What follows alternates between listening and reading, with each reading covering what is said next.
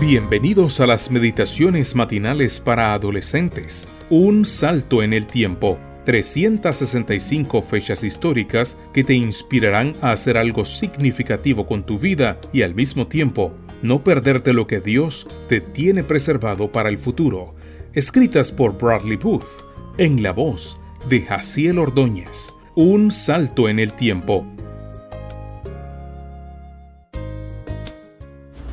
Una casa solar. Hola, ¿qué tal? Me alegra que estés aquí una vez más. El texto bíblico para la meditación de hoy 24 de diciembre se encuentra en Malaquías 4.2 y dice así.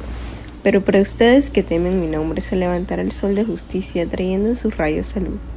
El sol que se encuentra en el centro de nuestro sistema solar es enorme.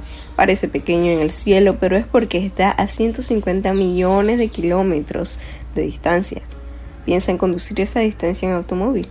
Si pudieras manejar a unos modestos 100 km por hora las 24 horas del día, los 365 días del año, tardarías 176 años en llegar al Sol. Comparada con el Sol, la Tierra es diminuta. Si el Sol fuera una pelota de baloncesto, necesitarías un telescopio para ver la Tierra del tamaño de una cabeza de alfiler.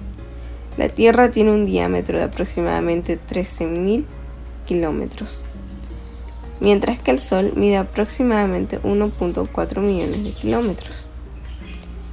100 tierras alineadas una al lado de la otra no abarcarían la anchura del Sol y se necesitaría un millón de tierras para llenar el Sol. El Sol es la mayor fuente de energía de nuestro sistema solar. Se calienta más allá de lo inimaginable. Calienta nuestra Tierra y nuestra atmósfera mantiene nuestras plantas verdes y nos ayuda a mantenernos sanos. Una de las cosas más innovadoras para las que se ha utilizado el sol es para calentar los hogares. El 24 de diciembre de 1948 se terminó de construir una casa que se calentaba totalmente con energía solar. Una familia de Dover, Massachusetts, se mudó a la casa en Nochebuena. ¡Qué regalo de Navidad! El calentador solar de esta casa estaba formado por paneles colectores de chapa negra detrás de cristales. Los paneles captaban el calor del sol y lo almacenaban a largo plazo en un depósito de calor lleno de un compuesto de sodio líquido. A medida que el calor salía del contenedor, unos ventiladores eléctricos lo expulsaban por las rejillas de ventilación de la casa.